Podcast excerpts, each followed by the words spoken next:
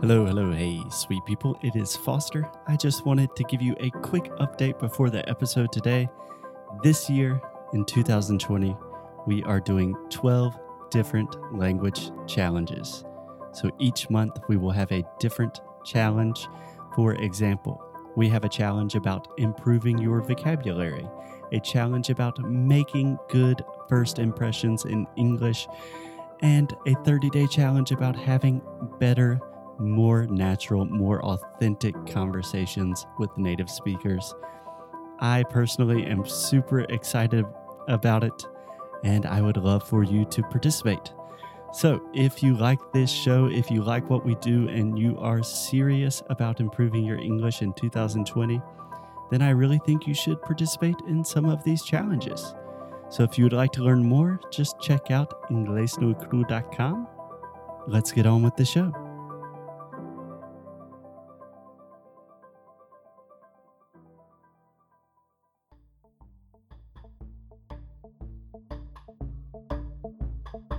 Oi, pessoal, tudo bem? Bom, abril começou e eu tô aqui para falar sobre o nosso querido parceiro Cambly. Nós estamos passando por um momento muito complicado, né, das nossas vidas, mas o Cambly multiplicou os seus esforços para conseguir levar mais conteúdo gratuito para vocês. Então, estou falando aqui como uma consumidora e uma parceira de, dessa plataforma online de ensino de inglês maravilhosa. E eles vão ter lives semanais, podcasts, e-books, posts sobre e muito, muito, muito mais para você melhorar cada vez mais com seu inglês. E como vocês já sabem, você podem ir lá no cambly.com ou no aplicativo do Cambly no seu celular e colocar o código inglês no micropodcast. E uma coisa muito legal, você também pode dar para qualquer criança de até 15 anos de idade que você conheça, seja seu filho, filha, sobrinho, sobrinha, primo, prima, enfim, uma aula experimental de 30 minutos no Cambly Kids por apenas um real. Ou seja, é só você procurar aqui nas nossas show notes embaixo que vai ter o link lá direto, tá? E mais conteúdos gratuitos do Cambly, você também pode acessar direto nas nossas show notes ou pelo brasil.cambly.com/lives. É isso. Então, aproveite bastante o dia de hoje e claro, now on with the show.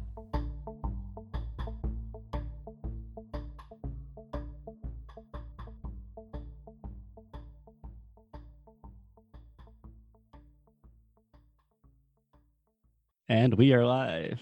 Hello, hello. Hey guys, and welcome to another episode of Inglês no Rádio Quarantine Edition. Today, we are not here with Alexia. We are here with Felipe, Felipe Arcaro. How do you say your last name? Uh, it depends where you're from, but I say Arcaro. And I think it is very obvious from your pronunciation that you are from Sao Paulo. Cool. So, for those of you who do not know or are not familiar, Felipe is our employee. He works with me and Alexia. He does all of the technical things with Inglés no Cru and much more. So, welcome, Felipe. Welcome to the show for the first time. Thanks. I've been trying to postpone it for a long time, but now there's no way out. I'm here. As you can tell in the excitement in Felipe's voice, he is a natural born extrovert.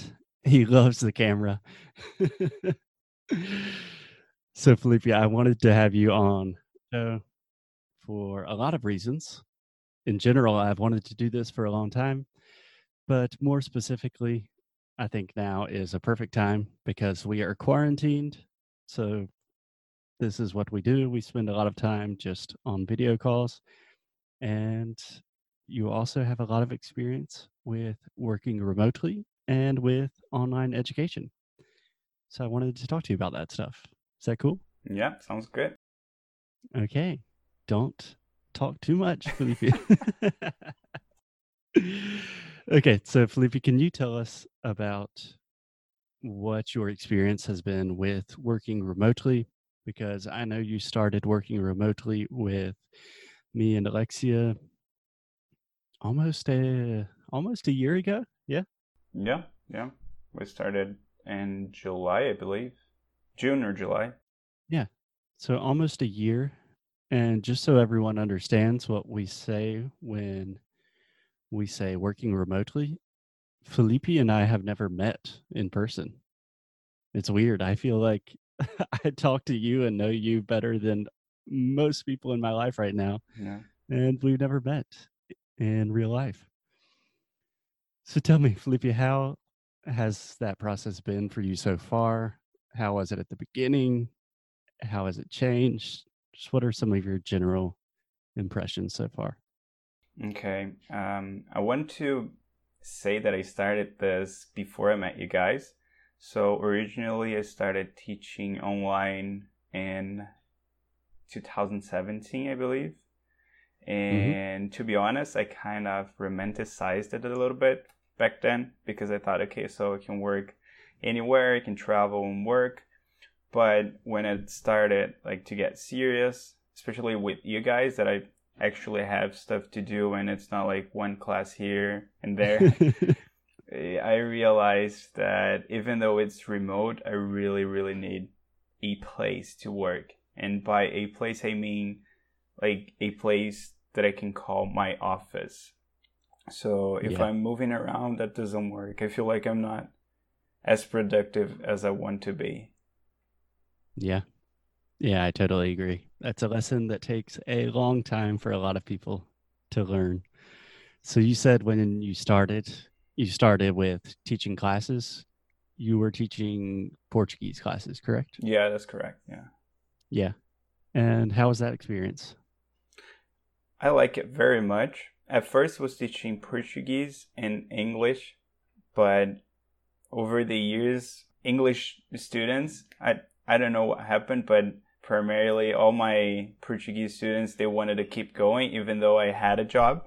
So that's why I kept them because so I started in 2017 and then I got a job again back in corporate and the students they wanted to keep going and since there it wasn't a lot of classes like two or three per week I said yeah I can keep doing it and it's I think it's so fun because they are in Australia, they are in Germany, in the United States, and we get to talk about very interesting things. So it's like very chill, and I love my students.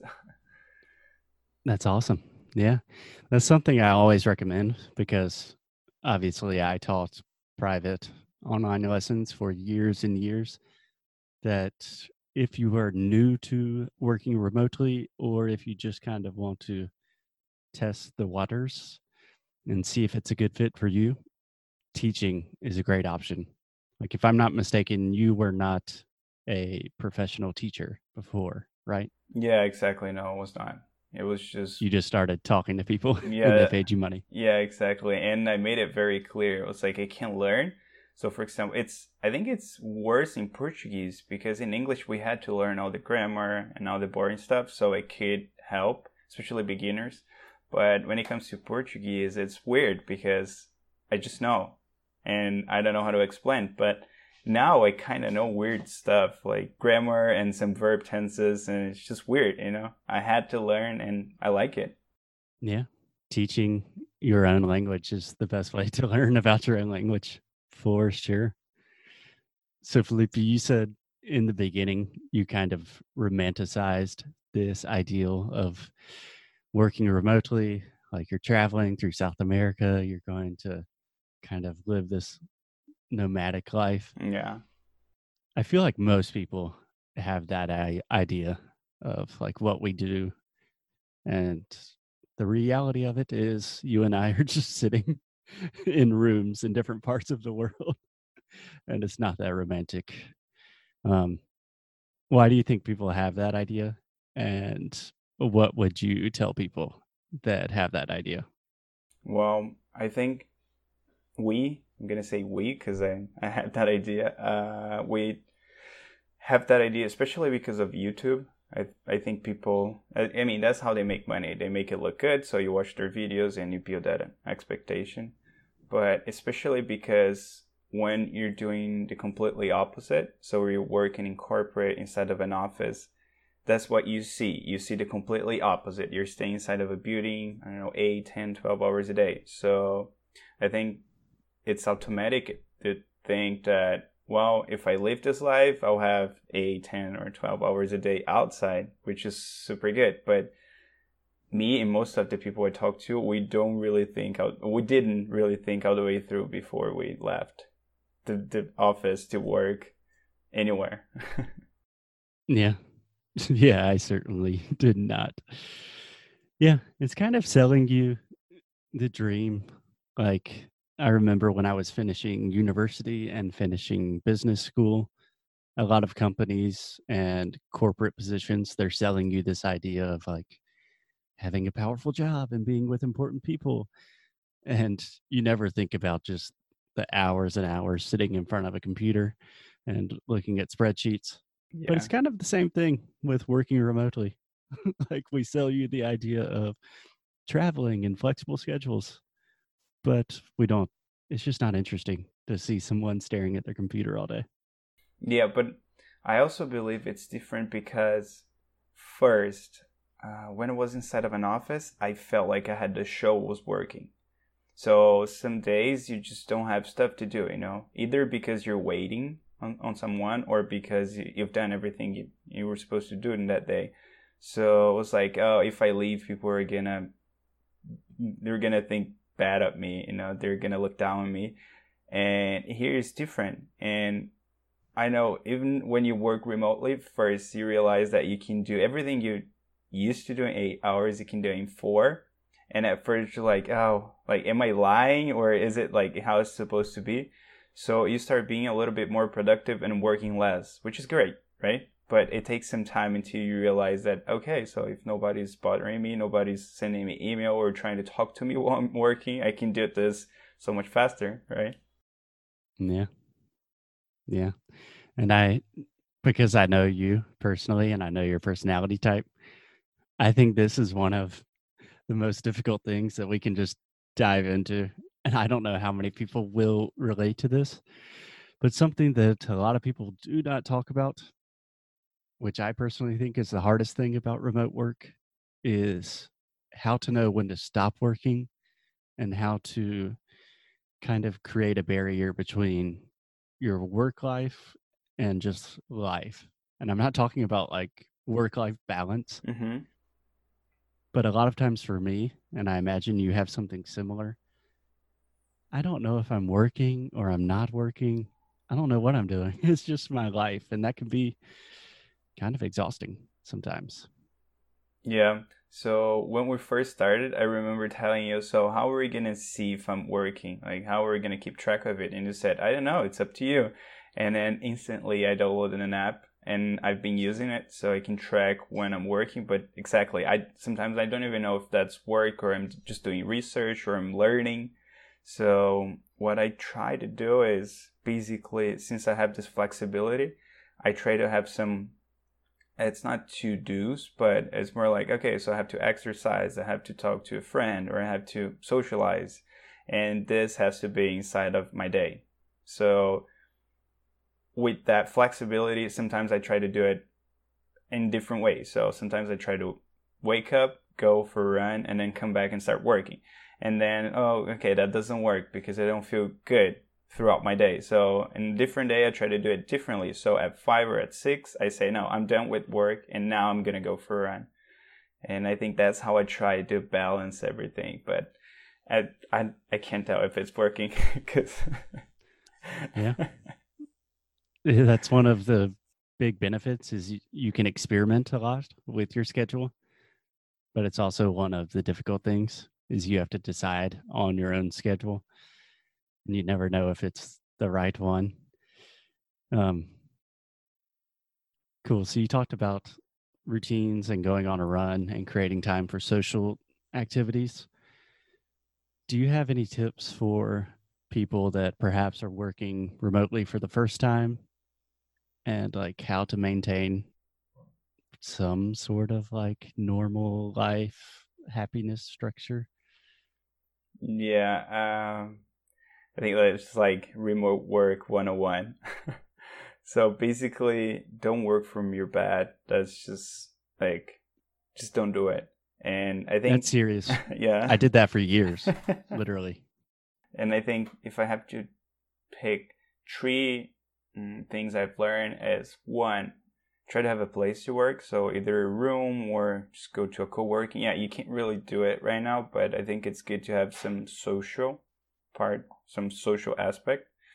So have a place to work.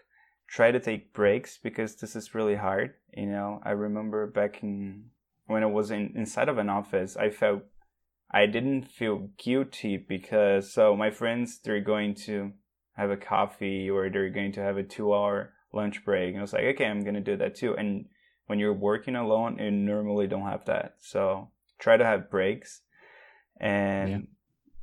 Treat forget social media. I mean, I, I don't think this is a big problem for both of us, but when you were home, you know, you don't have to hide your screen and Facebook is right there or Instagram. So I would definitely forget about that. And I w- I wouldn't add WhatsApp because WhatsApp sometimes we're used to work. So that's tricky. That's a gray area. Yeah. Yeah. So the remote working 101 coming from Felipe. Don't work from your bed. Delete social media. and the other one was create breaks or make sure that you have time for social interaction.